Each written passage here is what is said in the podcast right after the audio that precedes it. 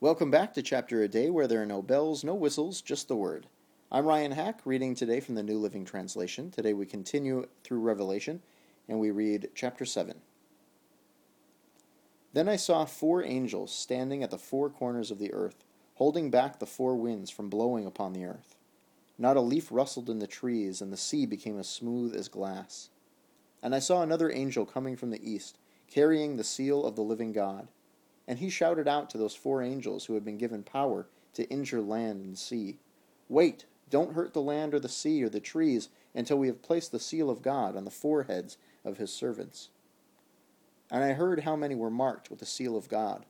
There were a 144,000 who were sealed from all the tribes of Israel, 12,000 each from Judah, from Reuben, from Gad, from Asher, from Naphtali, from Manasseh, from Simeon, from Levi, from Issachar, from Zebulun, from Joseph, from Benjamin.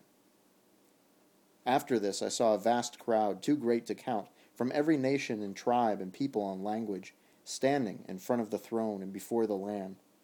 They were clothed in white and held palm branches in their hands, and they were shouting with a mighty shout Salvation comes from our God on the throne and from the Lamb.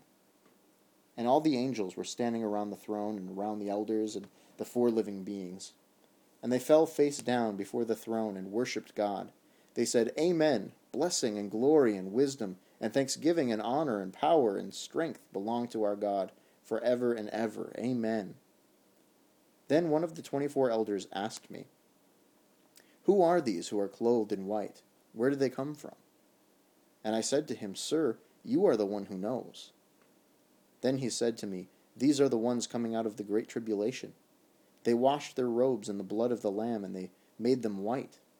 That is why they are standing in front of the throne of God, serving him day and night in his temple. And he who sits on the throne will live among them and shelter them.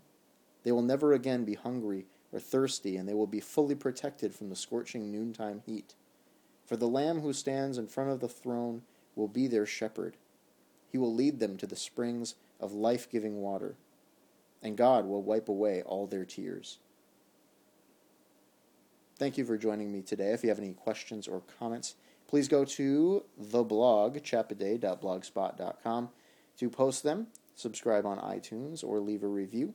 Otherwise, I hope you'll join me tomorrow when we continue through Revelation with chapter 8.